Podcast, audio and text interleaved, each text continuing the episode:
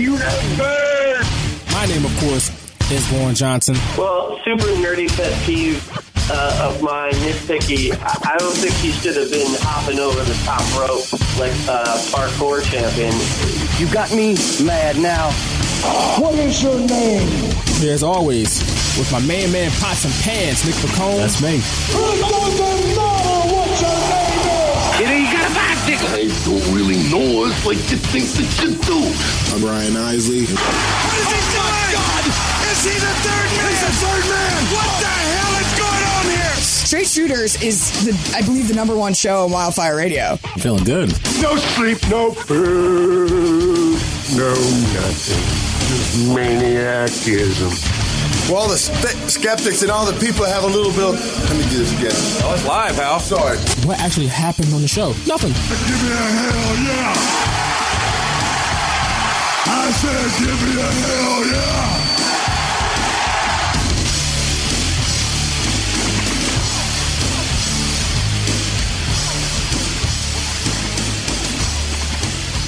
What is up, ladies and gentlemen, out there in internet land? My name is Vaughn Johnson, and I'm joined as always by my main man, Pots and Pans, Nick Pacone, Philly voice and Philly influencer, and you're listening to episode 236 of the Straight Shooters, which you can, which can be found, I should say, on a multitude of platforms, on your mobile devices, on your laptop computers, your desktop computers. We're talking app, Apple Podcasts, Stitcher, iHeartRadio, you name it, we're everywhere. And we got a packed show for you this week. We're recording this on Thursday night, May 28th, and a lot has happened this week, specifically when it comes to AEW. Uh, and their they had their pay per view this past weekend, and they had a pretty exciting, noteworthy, newsworthy edition of Dynamite this past Wednesday. I guess it would be Wednesday as as be yesterday, I should say, as we record this, or last night, I should say. Uh, so we're going to talk about that. Nick has got a lot to say.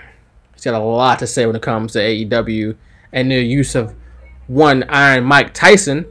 Also, we're going to live commentate something else for you again, as we've done a lot recently during this quarantine times because we haven't really. There's not there's not a whole lot to talk about when it comes to the current product. There's some things, and we're going to talk about some things tonight, obviously with AEW. But uh, we're going to talk about we're going to live commentate, I should say, Starcade 1986. We're going to take you way back, way, way back in the time for the night of the Skywalkers, baby. We're going to start there at least. We're going to start with the Road Warriors versus the Midnight Express and a scaffold match. Even though this match was third from the top, technically on the, the pecking order of the card, this was the pretty much the the uh, nickname, the the tagline, so to speak, for this show. Night of the Skywalkers is referring to this match, the scaffold match Starcade 86. If time permits, we may throw another match in the show in there. The next match on this card, I believe, was the Rock and Roll Express versus uh, Arn Anderson and uh, I believe Ole Anderson, Arn and Ole Anderson, the Minnesota Wrecking Crew, in a cage match for the NWA World Tag Titles, if I'm not, mistaken. So we can throw that in there too, if time permits. But before I get too, I've gotten so far into the show without really checking on my guy, my main man, and Pans, Nick Pacone. Nick Pacone. How you doing tonight, my good brother? I was about to uh, rile up the DVR and just start watching the program.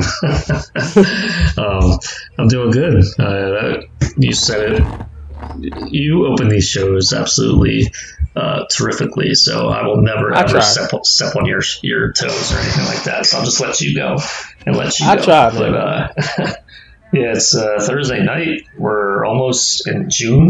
The weather's getting hot, and I've been using the air conditioner a lot this week. So, um, yeah, I'm, I'm also have some strong opinions about things that we saw this week in wrestling, and uh, I will not be afraid to talk about them. And also, I need to plug right away my Todd Pettengill thread on Twitter. If you haven't seen it yet, go at, at Nick Pacone on Twitter.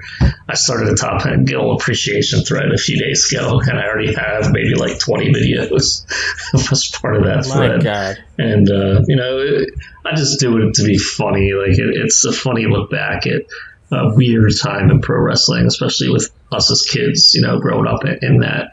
But man, Todd was on another level, uh, good or bad. So uh, very appreciative of his time that the, the time of my childhood that I spent with him on the TV. Him, he's the one that was selling me all these WWF pay per views and TV shows. So I had to show him some appreciation. So um, check that out at Nick Pacone on Twitter if you haven't already. And I, I laugh just like watching these videos and posting them, and you know, they just crack me up. Him and Macho Man were such a great tag team when they hosted Mania together, and I, I, forgot about that. I forgot that they were together a lot. Hey, you're not the year. only one that forgot about that. you mean you, you don't? You mean you forgot about that? Uh, yeah, and so did millions of other people. I don't mean this a disrespect for Todd Pettengill. He's good at his job, but or you just, Savage, I'm you sure. Go, you talk about going overboard. Oh, I'm absolutely it's overboard. You. It's ridiculous. Uh, I will be the first to admit that.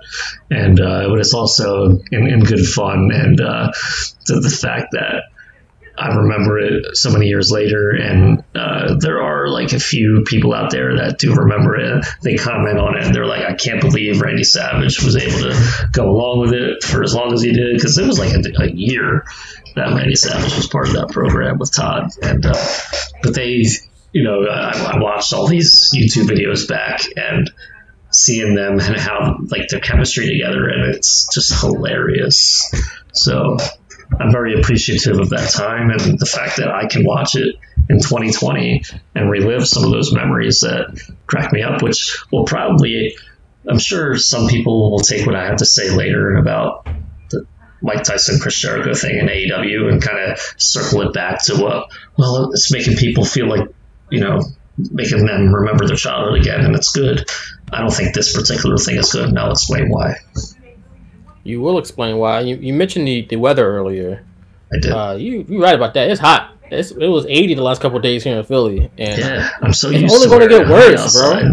I'm so used to wearing a hoodie when I go out now because you know, like I don't go out often. Try to you know get what I need and then come home, take care of my dad, and uh, I wore a hoodie, you know, the last few days when I went out, and I was like, "What am I doing?" Like, it's just a reflex, but it's ridiculous. The humidity is back, and it sucks. Yeah, and it's only going to get worse, man. It's yeah. only going to get worse because it's only it's not even June yet. we are already here, so wait till July hits. Yeah, and in recent years, this has gone into September and even October, so I'm not looking forward to that. Yeah, we don't we don't need that. We we got time for that nonsense. But no. speaking of nonsense, according to Nick, uh, if you watched AEW Wednesday night, you saw Mike Tyson and an entourage of people that included Vitor Belfort, apparently. Yeah. Uh, come into AEW and get into a brawl with the inner circle, Chris, which is led by Chris Jericho, of course, who has been, was calling out Mike Tyson the whole time he was in the ring, the whole night pretty much. and he got what he wanted, and it turned to a whole big brouhaha. And I haven't watched the segment, but I've seen a lot of, uh, you know, good and bad things about it on social media. Uh, it looks like WWE is rehashing an, a story that happened that started on WWE TV, kind of twofold with, you know, Tyson punching, you know, brawling with Steve Austin when he first got there in 1998, and then Jericho would, would, would, would have been what 15 years, 14 years later, something. When did he host Raw? Like 2009, yeah, was, maybe. Uh, almost exactly 10 years ago. It was like the week after Bret Hart came back. Um, so we're in early, so, so early like 2010. 2010. Yeah. So we're talking 12 years after the 1998 stuff. Is right. when he Mike Tyson guest hosted Monday Night Raw when they were doing the guest host stuff and he punched Chris Jericho. Yes. Okay. So twofold WWE angles on AEW getting rehashed, and it was a lot of people thought it was fun and it was cool. It was a great use of Mike Tyson, but Nick, you disagreed. Tell us why. I mean, you kind of said already why on Twitter, but elaborate for the listeners who haven't if know, seen your tweets or if anyone may not follow you on Twitter, which is a shame. You should follow correct, Nick on Twitter. Correct. And if they muted me because of my Todd Pettengill thread, I'll explain it. Um, you know, on on this podcast. And you you set it up pretty well. I the initial issue I have with it is not that they're rehashing the Tyson Jericho um, punch from Monday Night Raw ten years ago. I thought that was like good continuity in terms of pro wrestling. That's what we've been missing in terms of pro wrestling. That is what I miss in pro wrestling. Uh, that storytelling and that, they can pull something from 10 years ago to make it make sense today is something that you don't see much anymore. And I can appreciate that uh, through Chris Jericho, kind of holding that grudge. And to me, like, that's fine. It was the whole setup of how everything happened that was just an imitation of what happened with Mike Tyson and Steve Austin in 1998.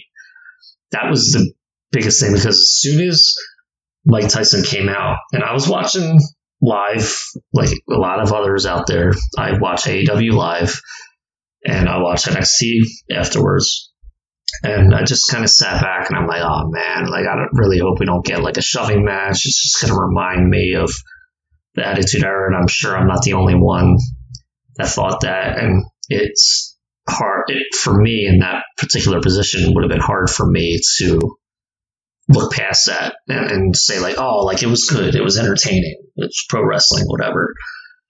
Because to me, I still want AEW to signify a big difference than WWE. And some things they've done really well that are different than WWE. And this particular thing last night kind of left a really sour taste in my mouth because I don't mind Mike Tyson coming in for a wrestling match against Chris Jericho if that's where they're going. I mean, that's certainly what it looks like. I think it's good use of Mike Tyson. I told you last week, Vaughn, that I wanted AEW, or maybe two weeks ago, that I wanted AEW to utilize Mike Tyson similarly like WWE did, because I think it would do AEW some good, give them some mainstream exposure. Um, I, I thought it would be good for their brand. And Mike Tyson's a name. He loves pro wrestling. You could probably ask him to do something and he'll do it. What I was not expecting was basically a complete copy of the Tyson and Austin angle, the arguably the biggest WWF angle in history. Uh, I don't know many angles or storylines that would rank up there with that one and you have Jim Ross on commentary. I mean, he's not as into it as he was in 1998. He's kind of pushing like, uh, like it's a brawl or you know, like it's just not the same Jim Ross. So he's not selling it like he would have in '98. But that's the biggest thing I thought about. was like, you don't need to copy that exact scenario, a pull apart brawl. Mike Tyson comes out with his entourage, gets in Jericho's face, pushes him, and then Jericho pushes back, and then there you go. Like there's everyone in the ring. First of all, I thought it was stupid to have people in the ring to begin with.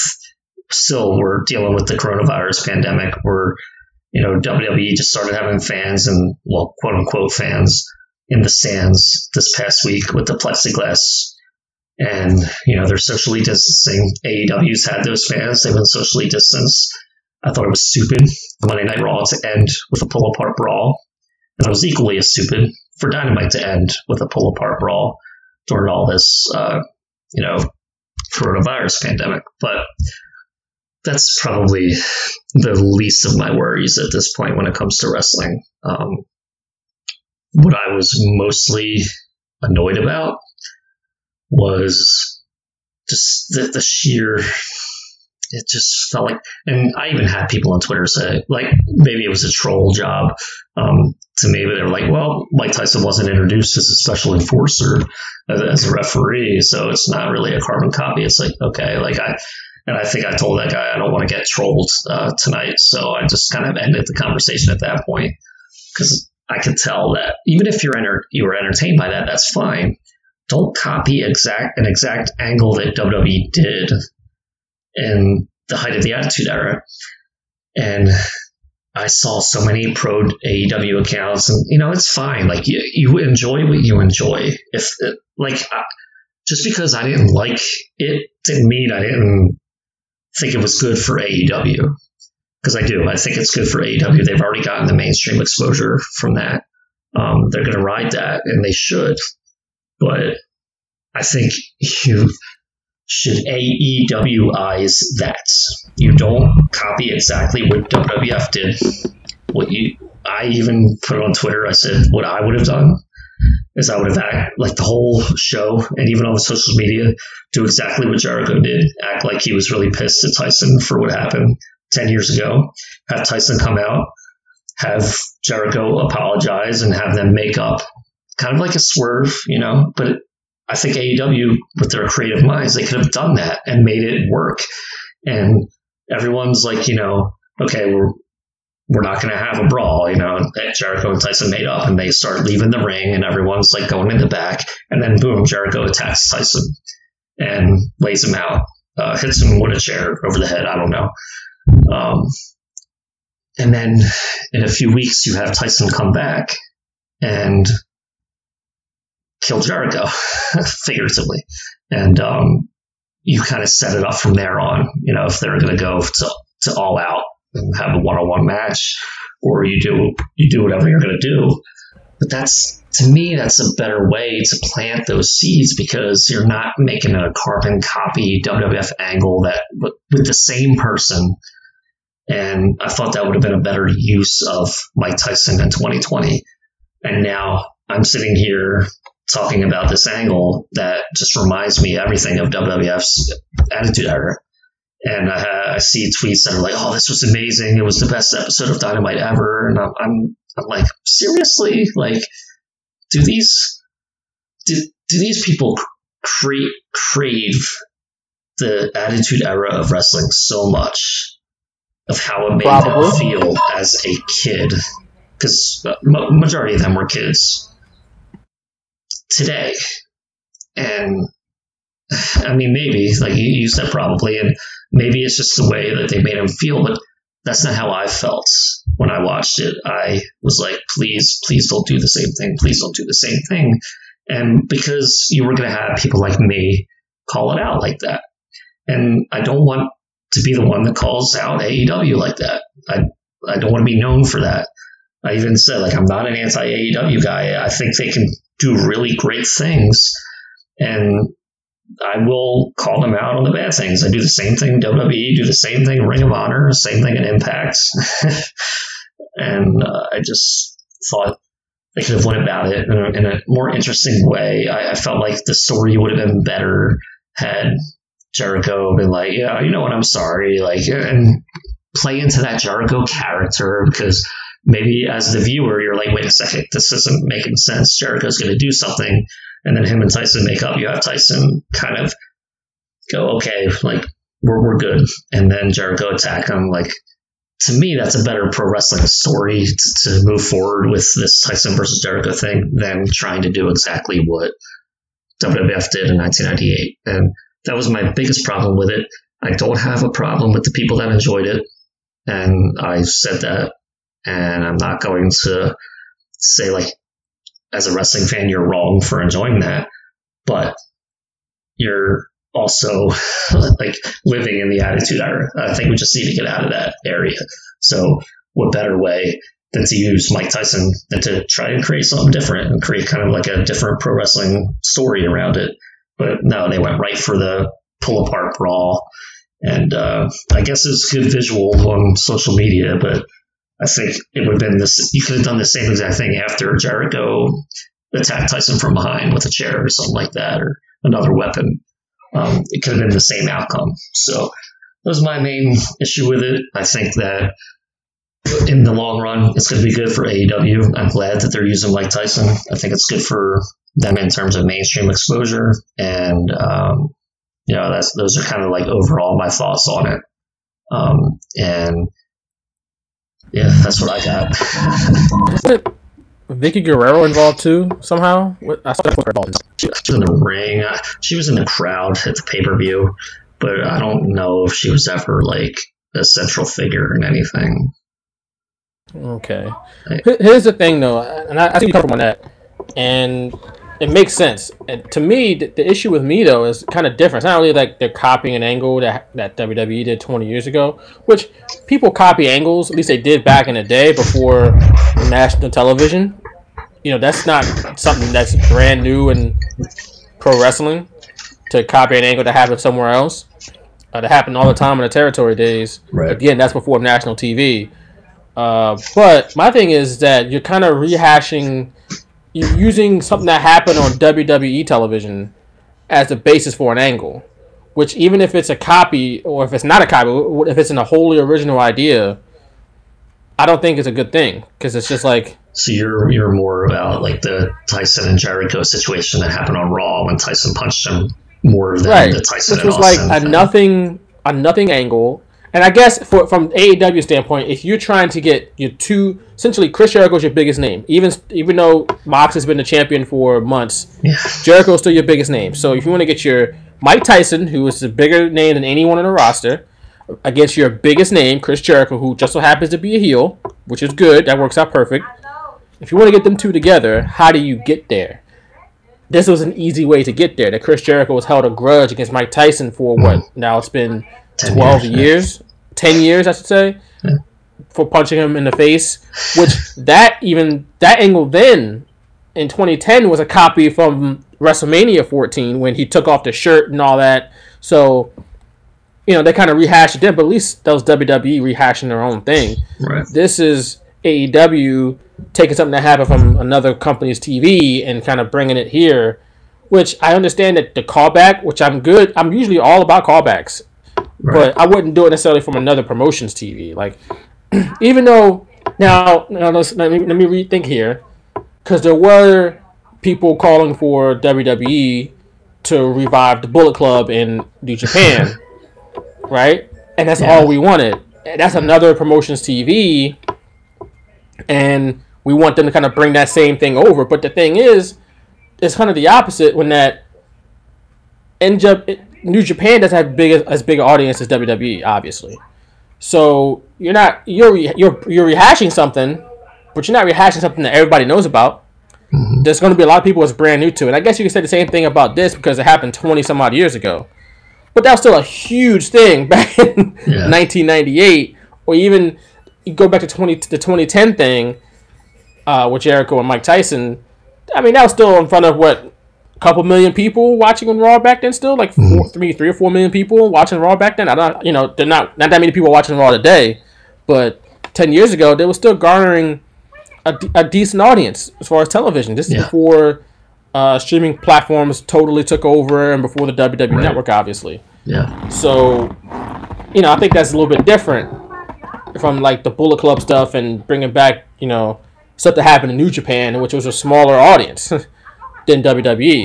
If you're mm-hmm. AEW and you're carving out your own niche, carve out your own niche. Don't try to bring up, don't try to bring rehash stuff that happened in WWE. This is your, this is you. Right. You know, you got to separate yourself from WWE. And using Mike Tyson in the angle that's familiar to some people who watched WWE 20 years ago isn't how you do it. Also, this is kind of a larger issue that AEW has at this moment, in that you look at the top people in, in AEW right now. How many of those people weren't on WWE TV at one point in time? You look at Moxley, Jericho. You look at even Cody. You look at Luke uh, Brodie Lee. Yeah. You know all those guys at the top of the. You go to even Jake Hager. You know, like the only guys that weren't on WWE TV for an extended period of time at the top of the card, I will give you Kenny Omega. Uh, who who- is he even at the tippy top really right now? Like he's No, a he's a guy. Yeah. But he's not really the centerpiece right now. The centerpiece, honestly, the centerpiece is probably Cody. like you know when when Yeah. he's in the match with Mike Tyson, you know Yeah, that's a big spot.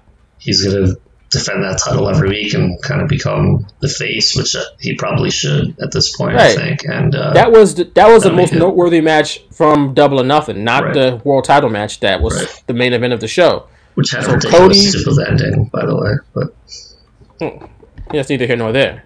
well, But if you look at the face, Jake, Jake Roberts and Arn Anderson getting involved like that was just stupid, stupid overbooked WWE crap that I don't want to see in AEW because they're supposed to be better than that. All right, I'm done. they're supposed to have the sports like presentation, right? Right? Yeah. Which is what that's what they promised us months and months and months ago. I understand this Yeah. is you know we're in COVID nineteen times, so things might have changed a little bit, but that was something they promised a while ago was, was statistics and a more sports like presentation. I don't think we've really gotten that. We're still kind of waiting for that. No, I mean, they have honest with you. rankings, and that's about it. You know, They do do that, and That's, that's the only that's the only tangible thing really at this point. Right, and that's and they and they've they've stuck to that. and They've been consistent with that. I mm-hmm. appreciate that, but I still feel like there could be more done to make it a sports-like presentation. I still feel like they've gone back to they still kind of settled into pro wrestling, which is what we Yeah. watch every Monday and Friday night on you know Raw and SmackDown. But my issue is that even though you got the revival coming in, they're going to be the top tag team probably. They got mm-hmm. another WWE act, but there's they got so much talent that hasn't really been in WWE at all. I mean, Young Bucks, Kenny Omega, Adam Page. I mean, Kenny Omega was in I think FCW back in the day, but you know he wasn't on main roster obviously. They, they got a, they got a roster. Orange Cassidy, who I know people, he's kind of a polarizing. Some people love him, some people don't understand it, but they got people who they can push to the forefront and make them AEW guys. Like this is why you come to see AEW. Do you? I, that's just me. I maybe I'm tripping because look, the ratings went up this week. The, the numbers are doing pretty well. They got what 800,000 view, viewers this week. Yeah. That's a that's good. Like, that's really good. went That's too, so more people were watching last night. Right. I mean, by, by all means, I mean, to be fair, AEW had Mike Tyson. It was a post pay per view show. Yeah. NXT had a cage match with the special guest referee of Kurt Angle. So they kind of stacked their top of their cards, stacked the top of their shows to get people to watch. So people did watch. So that's and that's good. Uh, you don't want to hot shot stuff every week, but for this week, it was a good job by both shows. So maybe I got it twisted. Maybe I got it wrong, and that that maybe they're doing it right. But I think in the long run, you're better off getting AEW guys over. And I know that technically Moxley and Jericho, because they're under contract, they are AEW guys, but they're very familiar with WWE. Right. You know what I'm saying? So I think TNA ran into that issue back in the day where they, you know, top of their card was Kurt Angle, Sting, who's you know WCW guy, not really a WWE guy. Yeah. Kurt Angle, Sting, Nash, Booker T, uh, and guys like Styles and Samoa Joe kind of faded to the background after a while. Even when Styles was like the top guy, he was a Ric Flair clone. Yeah. You know, like they had Rob Van Dam on top for a little bit, like Oh, man, Jeff yeah. Jeff. Hardy. I mean Jeff Jarrett, he was on top for a long time. Yeah, Christian. Yeah. Um, so, and and look, don't get me wrong. Pre Hulk Hogan, TNA was doing things with Kurt Angle on top, but they also had Samoa Joe on top with him. Yeah. You know what I'm saying? So, but double or nothing, you had Moxley versus Brodie Lee, Yes. Dean Ambrose versus Luke Harper, which would have not main evented a WWE pay per view, but it main evented AEW. And I have nothing against either one of those guys. I think they're immensely talented and they were- are worthy of main event spots. But you got to be mindful. You got to be careful, AEW. I don't know it's going to be an issue right now, but I think eventually it might become an issue. Where who are the guys that you're known for? Who are the AEW guys? When you look at TNA, back at TNA, like I said, Samoa Joe, AJ, uh, Christopher Daniels, even though he's kind of Ring of Honor first, but still, Ring of Honor wasn't didn't have this wide of television as TNA. But Christopher Daniels, Frankie Kazarian, Bobby Roode, guys like that, James Storm, those are TNA guys. You know, those are the guys that were. I mean, like I said, AJ wasn't at the top of the card all the time, but you know he was there sometimes. Samoa Joe and whatnot. Who are those guys at AEW that are that are AEW guys that haven't been on WWE TV? Because like I said, Cody, he- I know he's the man as far as like he's like the face essentially of AEW from a wrestling standpoint almost, and kind of a corporate standpoint too. You know, Tony Khan is like he, he runs the joint, but Now a network from a standpoint. from a wrestler standpoint, it's Cody. yeah, I think uh, Cody was on WWE TV for years, so I don't necessarily, in in my of it, I don't really look at him as an SWE guy anymore. I think he, to me, he signifies more of um, the old uh, school, and with the TNT Championship, I'm thinking that he will become that face if he's not already. He'll be the face of TNT and AEW, you know, simultaneously, even though he's not world champion. And I think that's part of the reason why they decided to make him the first TNT champion because they want him. Like, arguably, he's the best wrestler in the world today. Uh, I'm not sure you can put many people on that list today, but I think he's on it. Um, regardless, uh, I think that he probably deserves uh, that spot right now. Regard and again, you're gonna have like those anti AEW guys saying, "Oh, it's just another Triple H and blah blah blah." But you know, like I, I don't even want to like discuss that. I don't even want to like entertain those thoughts at this point because I do think that Cody has deserved what he's gotten, and to me, and I'm probably not alone. I I just don't view him as the next WWE guy at this point. I mean, you may not view him that way, but he is. Yeah, true. You know, he is what he is. But I agree with you about Cody being. I don't know if he's the best wrestler in the world, but I will say that I've been a fan of his stuff the most in AEW since it started up. Yeah, I will say that absolutely. I think he's his stuff, his angles, be, and all that. You know, I say best wrestler in the world, but you know, maybe that's more what I'm thinking of. Uh, he just garners more and more emotion in, in his matches, and to me, that's just as important as doing the moves. You know, that's hundred percent fair. I yeah. you know, I can't disagree with that at all. I agree with that sentiment that getting the emotion out of the people, and mm-hmm. you can see it. I mean, this is this pandemic is exhibit A when it comes to that how many matches that have been good matches, you know, from a physical standpoint, could have been so much better if there was fans in the stands, riding that wave of emotion. Which, if you're a wrestler or your promotion, you should be mindful of that. There's, there's one thing to go out there and just do a bunch of stuff, and you know have a bunch of action, but the fans got to be into it. And you see it now, you know, some of these, and it goes both from not just AEW but WWE as well. You see these matches, it's like, yeah, that was good, but I'm just, I'm just not as emotionally invested as I would be if there was fans and yeah. you know they, they were riding that wave as well. So it's just it's just weird. Uh, you know that's just how it is right now, and I'm sure all the sports would be that way. You know once we get into you know when these sports are coming back, I think it's a little different because you know team sports you you definitely I, I look at it from more of a, a fan standpoint where I'm rooting for somebody. Whereas wrestling, I'm looking at it from an analytical standpoint. I'm not rooting for anybody because the outcome is already scripted. Uh, but you know, when regular sports come back, I wonder how that will be. Will it be as exciting, you know, right.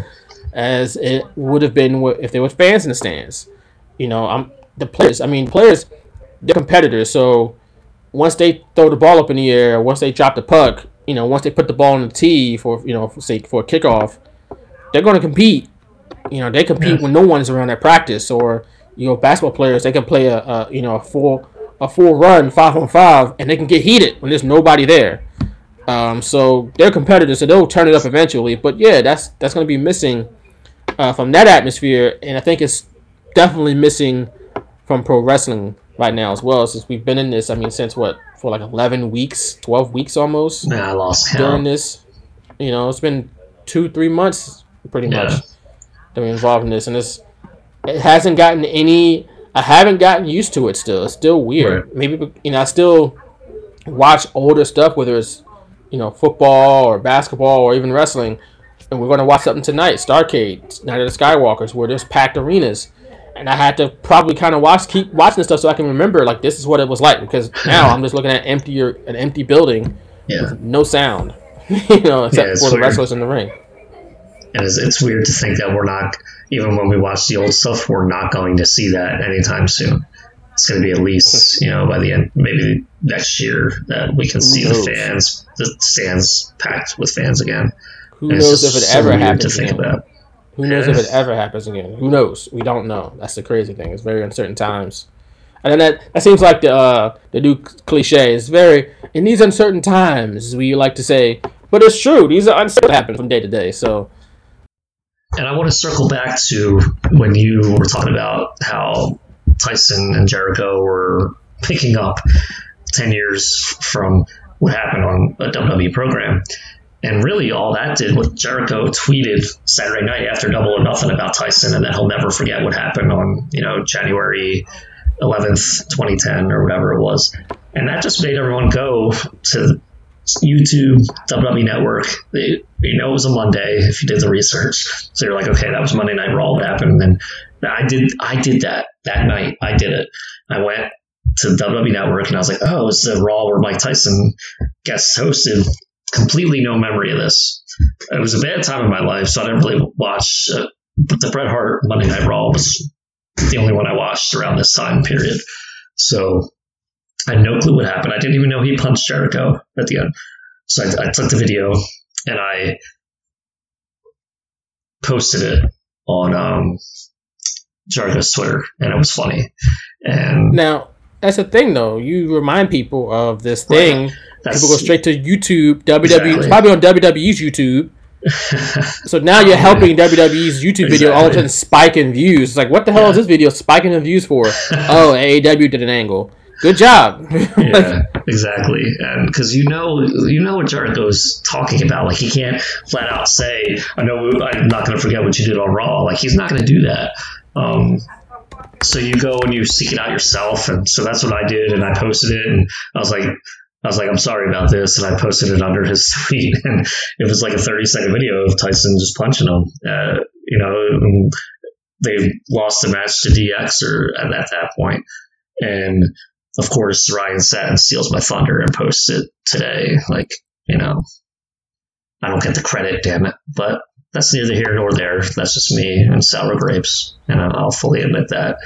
But uh, I was the first one to. I mean, there were like pictures that people were posting, but I was the first one to put the video in, and that was the first one to kind of like remind everybody, hey, this is what happened, and uh, you know that's that's where we're at. By the way, that video has six million views. On YouTube, Um, the Tyson Jericho thing.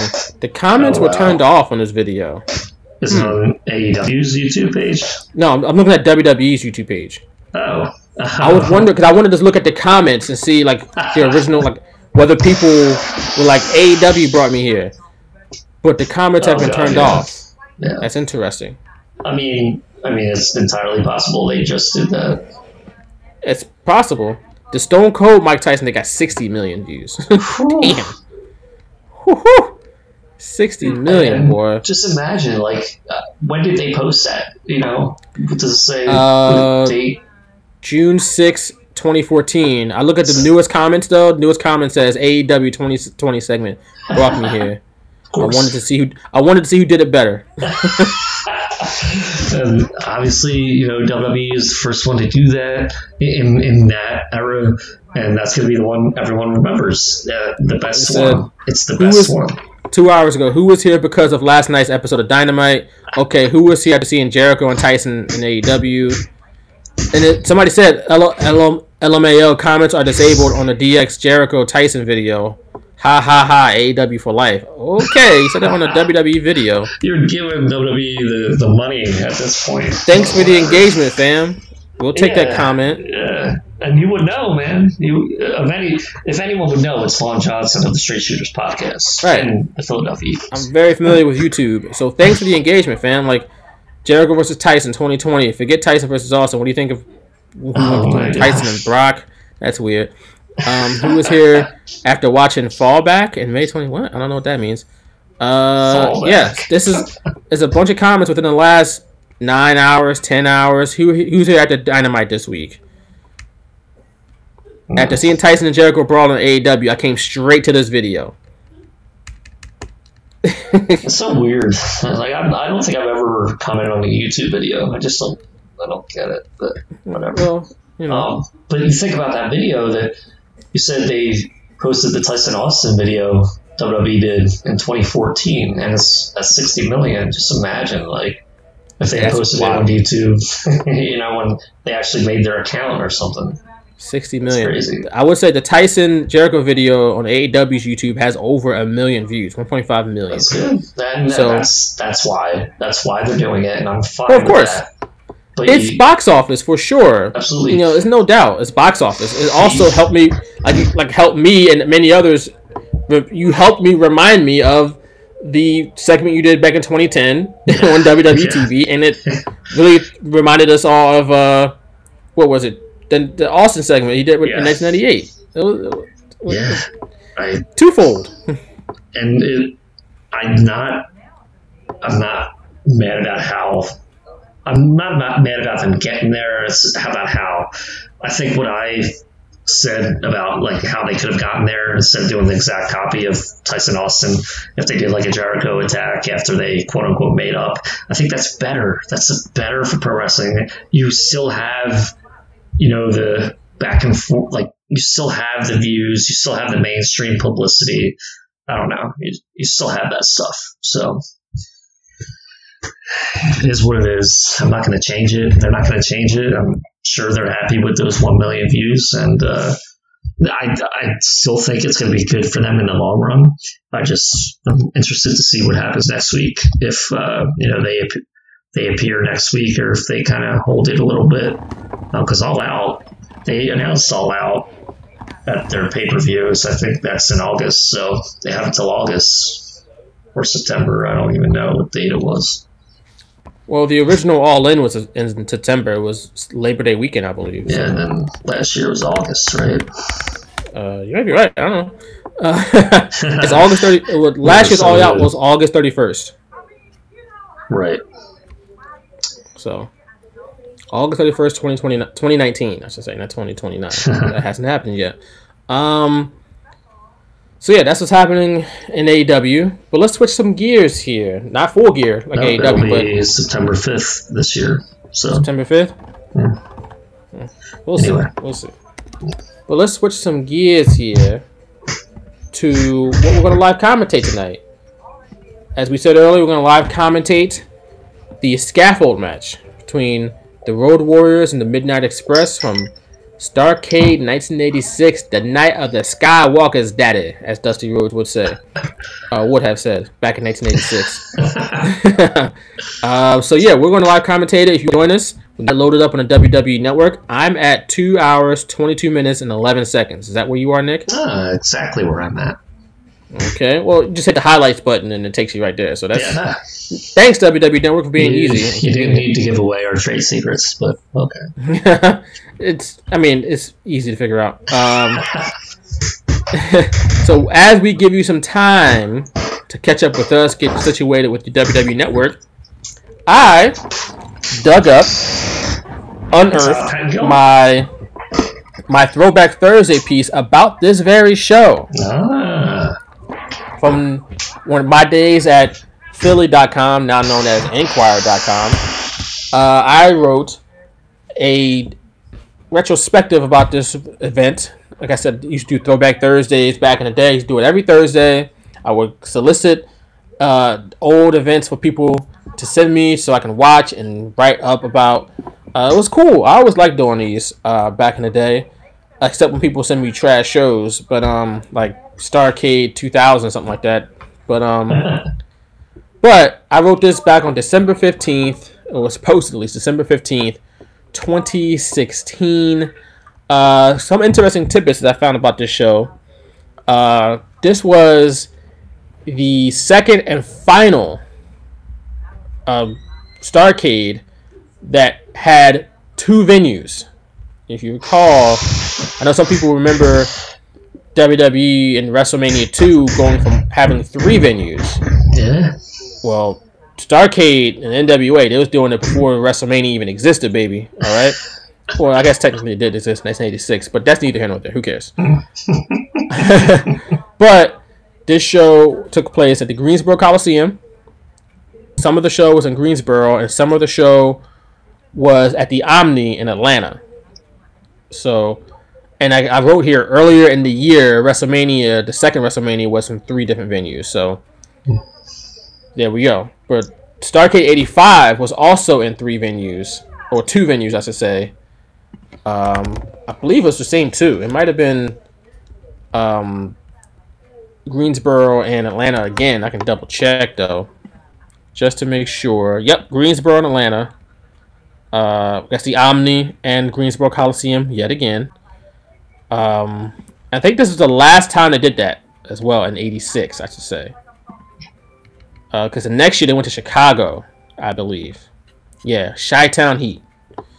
So they didn't do it again after '86. So this is the final multi-venue Starcade um, event, which was interesting. Uh, in Atlanta was Tony Schiavone and Rick Stewart. Don't know who that is. Oh. So of course you know Tony Schiavone's on AEW right now. He's uh, been in Atlanta for years. Makes sense. Uh, in Greensboro, Greensboro, we have Bob Caudle and Johnny Weaver. How okay. about that? So also interesting names on this card that you gotta uh, remember. You got Tim Horner, who was Uh, if you if you want to look up an epic Jim Cornette rant, which I know some people, a lot of people out there don't like Jim Cornette. Fair enough, because he said some wild stuff during this time, but he also has some hilarious rants about old timers or even current people, which not, some of his stuff is, isn't great today, obviously, especially stuff he said about Becky Lynch. That was terrible. But the Tim Horner rant is hysterical. So uh, Don Kernodle, that's a guy. Um, Brad Armstrong and Jimmy Jam Garvin. Okay. How about that? Yeah. Hector Guerrero and Baron Von Raschke was a tag team on the show versus Shaska Whatley and the Barbarian. Nice. Yeah. Or, you know, Shaska Whatley was better known as Pistol Pez Whatley. You know, just so people keep in count. Uh, let's see. He had a tag team called the Kansas Jayhawks, which was Bobby Jaggers and Dutch Mantell. They lost to Crush Khrushchev and Ivan Koloff for the NWA US Tag Team titles because they had the US Tag Team titles. Then they had national tag team championships too. At some point, it was it had some confusing stuff there. Indian strap match: Wahoo McDaniel versus Rick Rude. That's a match right there. NWA Central States Heavyweight Championship. Boy, this is big time. Sam Houston, Bill Dundee, Hair versus Hair, Jimmy Valiant, Boogie Woogie Man, Jimmy Valiant versus Paul Jones. You had a street fight between Rugged Ron Garvin. I don't think he was Rugged Ron Garvin in NWA. That's probably WWE. But Big Bubba Rogers was also his, his opponent. Uh, of course, that's Big Boss Man, uh, Ray Traylor. And the TV title, First Blood, Tully Blanchard and Dusty Rhodes. I think, yeah, they had, this is the one where they had Dusty Rhodes, like, what was it? He, that's what it was. He was like in his locker room the whole day. And he didn't do any, interv- he didn't do any pre-match promos. He didn't do any interviews. And then they showed him walking from the locker room to the ring like Goldberg. So like I don't know, you've probably seen in Dusty Rhodes clips where he's like walking in a hallway or something like that, ready for a fight. And I think he had a hood on or something like that, or some type of headgear or whatever. And th- that clip of him walking in the hallway is from this match, I believe. And then once he got into the ring, they showed like he had like a short haircut, but he had Tully Blanchard's name written in his head and like like dye or magic marker or something like that. It was like like I think it said Tully in each side of his head. It was weird. It was, it was very odd. But uh, who won this match? By the way, let me see. Uh, Tully Blanchard won. Good job. and then of course we got the Skywalkers match. We got the the the, the World Tag Title World Tag Team Championship match, and the main event was World Title Ric Flair Nikita Koloff. I believe Nikita Koloff was in the match because Magnum TA got in the accident. I believe. Yeah, this is, I think uh, they turned Nikita Koloff face after that. Yeah. So, Yeah, he got in a car accident. So which The know next- funny to me. He, Nikita Koloff was just recently on the Dark Side of the Ring episode. I I saw not, he was on the, he was on the um the Road Warriors one. Yeah, I did not. I, I guess I don't know my Nikita Koloff history well enough. I did not realize he was like an American with. He just talks without an accent. Like, Man, I Yeah. not- yeah, I did not know my Nikita Koloff history, which is crazy because I watched the old WCW episodes that were on WWE on demand, and I'd watch them like World Championship Wrestling, and he would be on there, and I never really, I guess, researched him, and uh, I was surprised to. You know, find that out. I was like, "Wow, like he could have passed for a Russian." he convinced me. you're all about you're all about kayfabe back in the day, there boy. you go. Yeah, So kudos to him. apparently he like kind of had that gimmick all the time though. Like he would talk in a Russian accent, even Yeah. like in the, locker room or on the plane. It's like, bro, it's uh-huh. just us. You don't have to keep the accent. We know you're not Russian. Like we At that point, you know, Americans probably weren't like, "Hey, you're Russian. Like, get away from me." sir." I mean, this is the '80s. today. Yeah. Wasn't even it was Soviet Union still in '86, I believe, right? Yeah. But for whatever reason, you know, I mean, obviously we know the reason in real life that Magnum TA got, you know, had the car accident, his career yeah. was cut short, so they scrambled and got Nikita, and suddenly he became a good guy.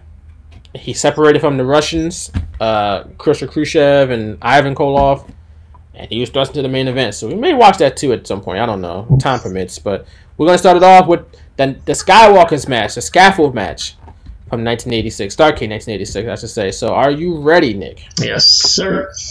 All right, we're gonna do it in three, two, one, hit it. All right. All right. Night of Skywalker. Like this. Got the audio coming. And oh yeah, that music. I mean, then, then this is back. They still can use license music for entrances. I think WWE just dumped over all of this music. I think they want to obviously, which is fair. Well, this music is, is expensive.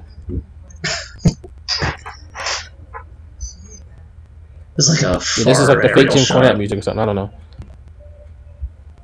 You see the laser lights though? Yes. Whoa! Look at those lasers! Starcade's the big time. Freaking laser beams! They're making words. it says Night of the Skywalkers.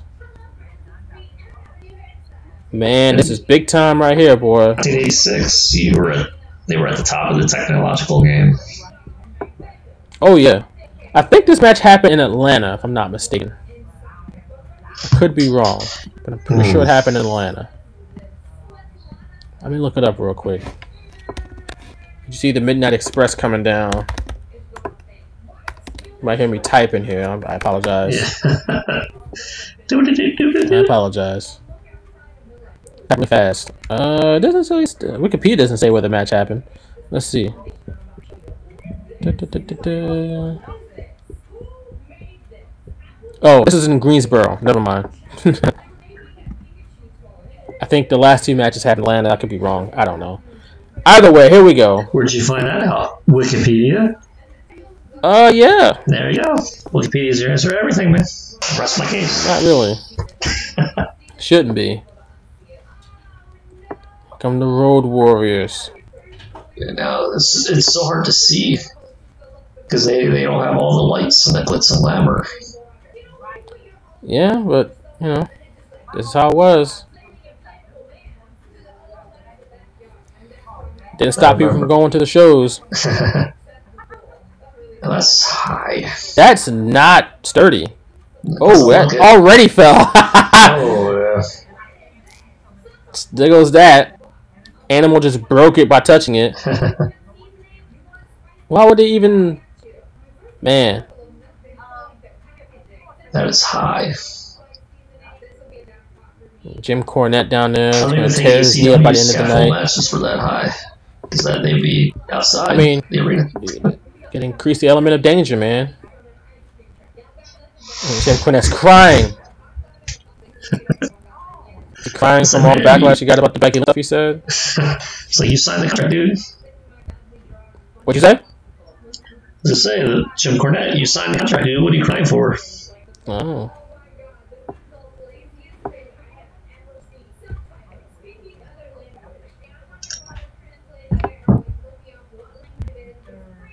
A lot of posing here. A lot of po- road warriors must pose. Don't think. yeah. You know that? I do not think the bell rang yet. It's like they're daring. I, Who, who were the Midnight Express this night? Do you know? I'm sorry, what?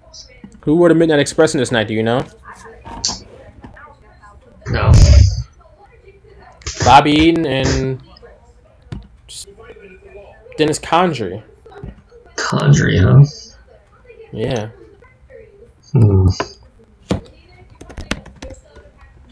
Yeah. What's happening again? Interesting. There's no commentators. The Warriors have been waiting for minutes now. They were the second team out. Why was the Midnight Express not up there already? Mm.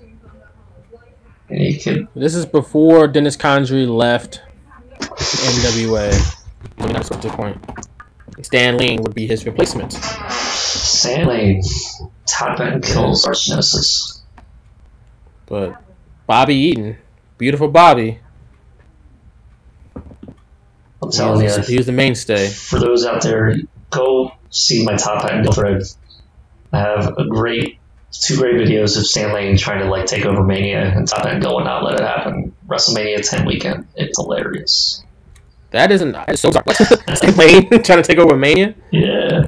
He was like a WWE commentator at the time. So funny because he's supposed to Macho Man. And he's like, you know what? No, you need top end. You'll do a pretty good job. And Todd shows up. Stan goes, hey Todd, I was just talking about how this show's not the same without you. it is great stuff. We'll have to uh, live commentate an episode of Mania at some point. I don't know about that one.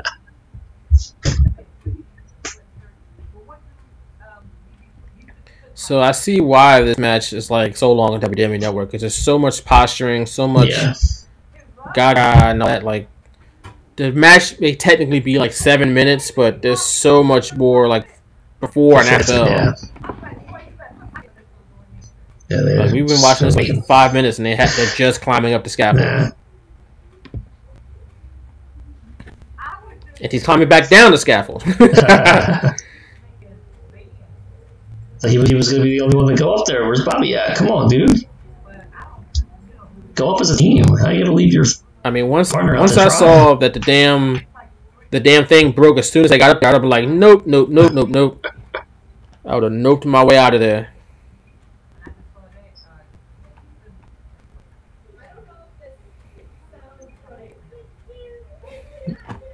I mean, he gets to the top. Nope, nope. Look at Jim hold on to his leg. Tell you what, you may not agree with everything that Jim Cornette says. I don't agree with everything Jim Cornette says, but he is a hell manager, boy. He is a great manager. Very good at his job. He's yeah, Not good at much he's got some controversial opinions that, like I said, I myself don't even agree with. But you can't deny his talent when he was managing wrestlers back in the '80s and the '90s.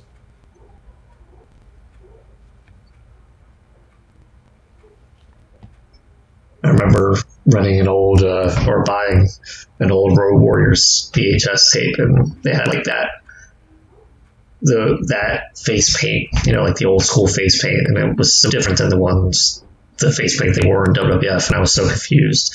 I'm like, are these the same guys? Because their face paint was different.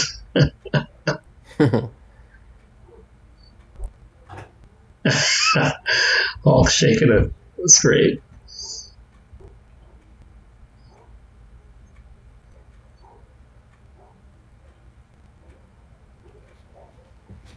No, not, they haven't even stood up yet. Oh, there we go. They're They're coming standing for up. him. They're coming for him. This is man. This is not even wide at all. What? Ah, yeah. This is hella dangerous. WWE will, will not do a scuff, scaffold match anytime. At least they shouldn't. I mean, the matches themselves really aren't that good. Like as far as from like an aesthetic standpoint, it's just Right. like I don't know. They're not even like that like dangerous. Like you know, how, like cage matches can be like a like a brutal fight. And, Yeah, you know, at least that's like how you behind it. This is more. It's barely do anything, up there on this- right. You're up there on like and a then, yeah, is that like five feet wide? If that. not even. Like I I wonder if they went through like a rehearsal or anything with that. They didn't. They didn't rehearse nothing back in the day. They would talk about it. They might. They probably didn't even talk about it. It's like, all right, you know, you want to hit you with the thing, we'll do the thing, and boom, boom, boom, get out of there. You fly off the All right. scaffold just make sure you land good. I would be scared. I'm scared of heights to begin with, so I can imagine doing this in front of thousands of people. Oh, you got you got sand, dirt. You better get that off the the scaffold. That might be slippery. Yeah. Got a flying road warrior. He's gonna throw it at him like a baseball. Oh, caught both of them. Didn't TNA do like a scaffold match? Man, I don't even remember. Pretty sure TNA did a scaffold match at one point. Almost certain TNA did a scaffold match. Probably the last Maybe, uh, one you've that's been done. like a scaffold. yeah, no, no. I mean, he wasn't standing or anything. No. I don't even remember how. I think when ECW did it, they actually hung it from the ceiling because the ceiling, obviously, the ECW arena wasn't big, so they hung the scaffold from the ceiling. That's and then I think it was Brian Lee and Tommy Dreamer, maybe, or but I remember someone fell through tables that were set up in the ring, so kind of like cushion their fall in a way. good luck with that. The, the, there were no tables in, in this match, that's for sure. Uh, its legs are dangling. Yeah, this is not super exciting. I mean, I guess There's you know the element of danger is always a thing. I mean, look at Oh. Bobby Eaton right now. Like that's a precarious position. Yeah, I would never do what he's oh, do. sweet Jesus! Oh, he's trying to adjust his arm. Woo! Oh, Oh, there's no there's no training for that wrestling school. No. I'll tell you that. and thank goodness for the animal, his leg, for being that strong. Right? How strong is Animal's leg? Jeez. My leg would have my leg would fell off. I got a grown man hanging on my leg. You would have ripped my leg off, bro. Or my out of its socket or something like something bad would have happened to me. Yeah, yeah. Like I would have, or I would have just dragged me off. like I was going down with him, falling Yeah, precariously to the ground. Uh oh. Is that is that. Condrey bleeding? Yeah. We uh, got blood in the scaffold Oh, match. they're both bleeding. Oh man, at the same time. How did he even get busted open? Uh, one of them, I think, what's the name? Uh, Bobby Eaton had his head slammed onto the Oh, scaffold. okay. I must have missed that one. I'm, I'm looking at the structure of this because this isn't the first time I've watched it, but I'm, I'm trying to pay attention to some of the things I'm going to miss before. And uh, but that's so, long way to these four men because I would not be able to do that. And even what happens after. Kudos to Jim Cornette for never for anything he said, but for what he did at the end of this match. It was just crazy. Oh, Look, that stuff. So I guess the winner. Those like pipes. Those stuff is not sturdy at all. uh, Like that stuff can look like it can just snap off and just break really go and fall onto the ground. don't even look like ladders and oil derricks or stuff like that.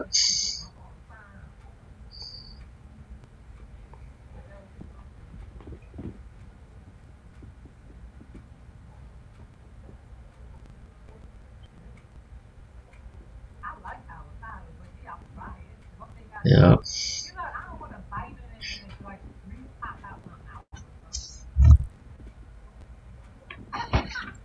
Oh, Animals is just standing there for like 20 seconds now. Hawk is hanging on literally by one arm. Yeah. He's a strong man, but that's still kind of scary. Yeah, yeah. Because you just imagine like the perspiration going on and Right. slip.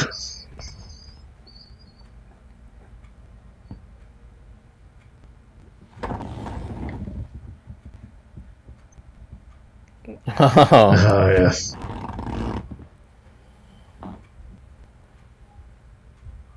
So I don't know how that helps. You gotta love uh, Dennis Condrey's shirt and how it's like tied up at the bottom. It is with his belly out. You gotta love that.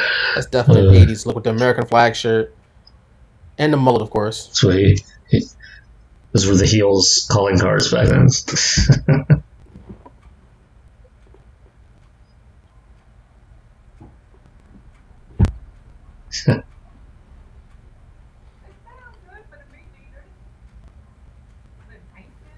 so I guess whoever I don't remember if I ever heard them say the rules, and I just assume it's whoever Yeah, lands in the the ring, right?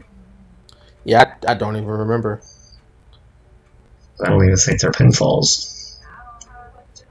Like, look at how animal. Like, if that thing felt like. Oh, man. Oh, Bobby trying to monkey bars. Yeah.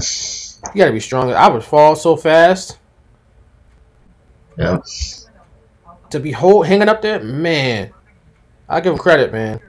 That's some upper body strength. Oh! Oh. Oh. Oh. Oh, Bobby's on. Oh, god damn, that hurt. There's no way that didn't hurt. It could have ended way worse, Yeah. as you'll see, you know, with Jim Cornette soon. but uh, that hurt, I mean, so. That highlights I'd the bruise at least. Landed better. There's such a thing, but Eaton? I don't know. He landed like on his hip. Oh, yeah, but he, more, it was more, I guess, racket. like parallel to the uh, Condrey. I guess he could have got. He could have landed on his hip though. Oh. Look at Jim Cornette. when he can move. Fans are going Can you imagine how great his match against Jose Lothario in Mind Games would have been if he didn't suffer this injury that we're about to see? Mm. Look at the fans are going crazy. They really want to see Jim Cornette walk on the scaffold. Yeah.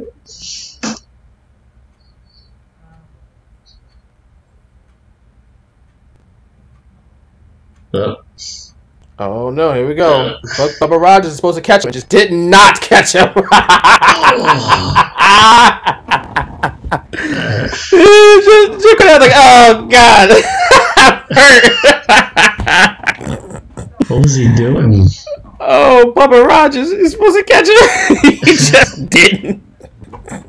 But he was way off. Dude, he landed so bad. Oh my god!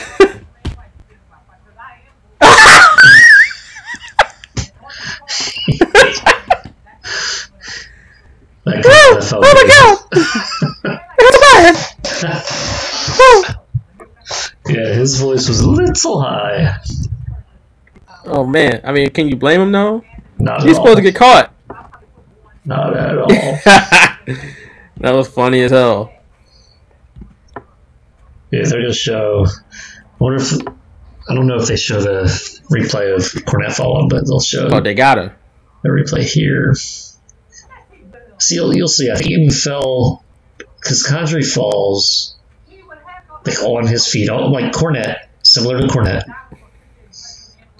Uh, yeah, I can see that. Down, and then I think he, like, I guess. Oh, he just. I mean, there's no good way to take spunk, right? right? like, yeah, it's gonna hurt. There's a bad way, and then there's a worse way.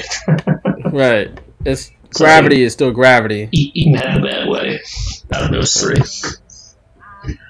Wrestling is scripted. Gravity is 100% real. Every time. Yeah, Every single time. Too too funny. It's like why doesn't why didn't Cornette just like run to the back? right. could, have saved, could have saved his knees. Why would you just run up there? Like that's not a better place to be. yeah, like you said, run backstage. Yeah, like literally. Run into the stands. Climb that. Where was he hoping to go? Like he's then he just hold on for dear life or something. Be, the Road Warriors be too scared to go up there again, so he'd be safe up there. Okay. Yeah, we'll see it again. Yeah, Big Bubba is in the ring. He's just supposed to catch like, him. He's right there. Boom! And Cornette just goes, "Oh, Lord oh, Jesus!" My goodness!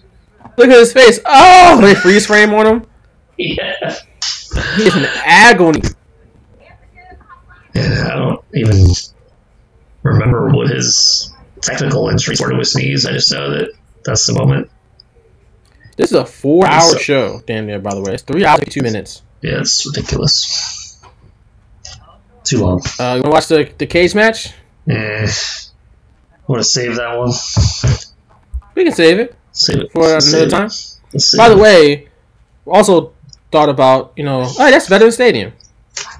What? Where? They just the guy parachuting down. He's parachuting down at Veterans Stadium. They had uh, no, Great American it. Bash and Great American Bash uh, that year was in one of the events was in Philly at the Vet. Really? Yeah, you look it up. How did I not know that? Or maybe I didn't. You gotta get on it. I don't know. I think this is they're showing a clip from it right now. I think this is it. Well, I paused it, so. Jim Cornette is in the ring right now getting beat up by, I think it's Baby Doll.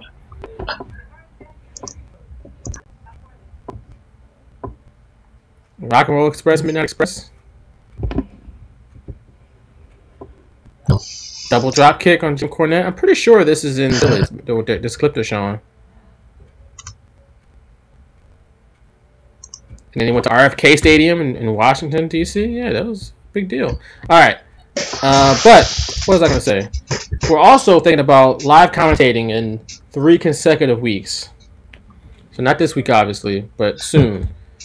All three matches from the Ric Flair, Ricky Steamboat trilogy from 1989. So, Chi-Town Rumble, Clash Champion 6, Wrestle War.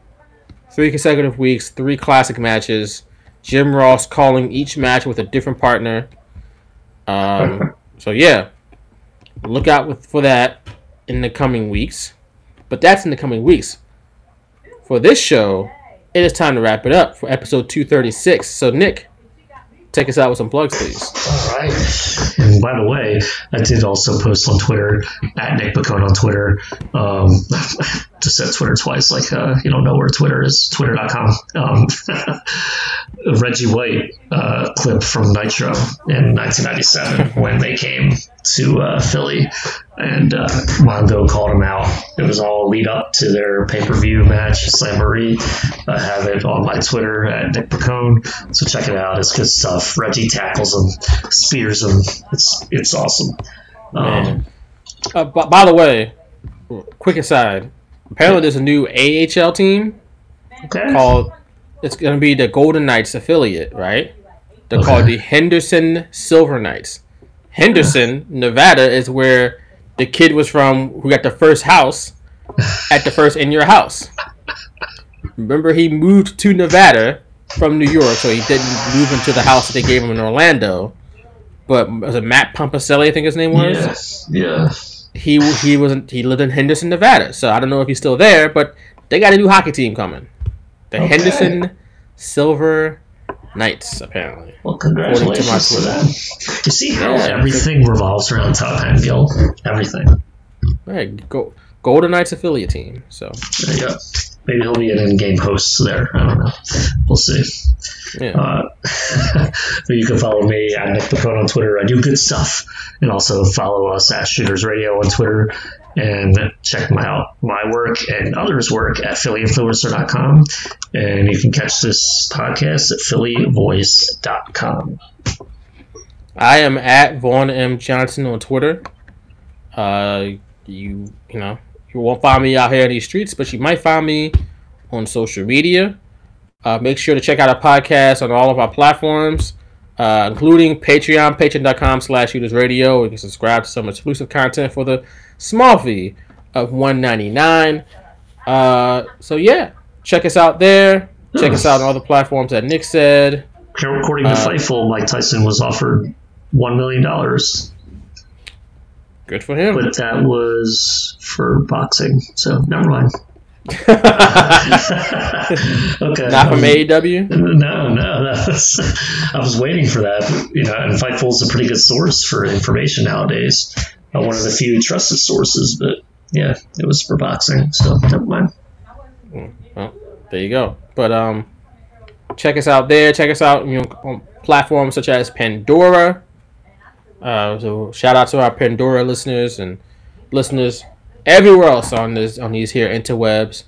So thank you for listening to episode 236 for Nick Pacone. I'm Vaughn Johnson. Make sure to check us out next week for episode 237. We'll be back talking about more wrestling and some another live commentary. Maybe one of those Flair Steamboat matches from 1989. But until then, good night. We'll see you next week.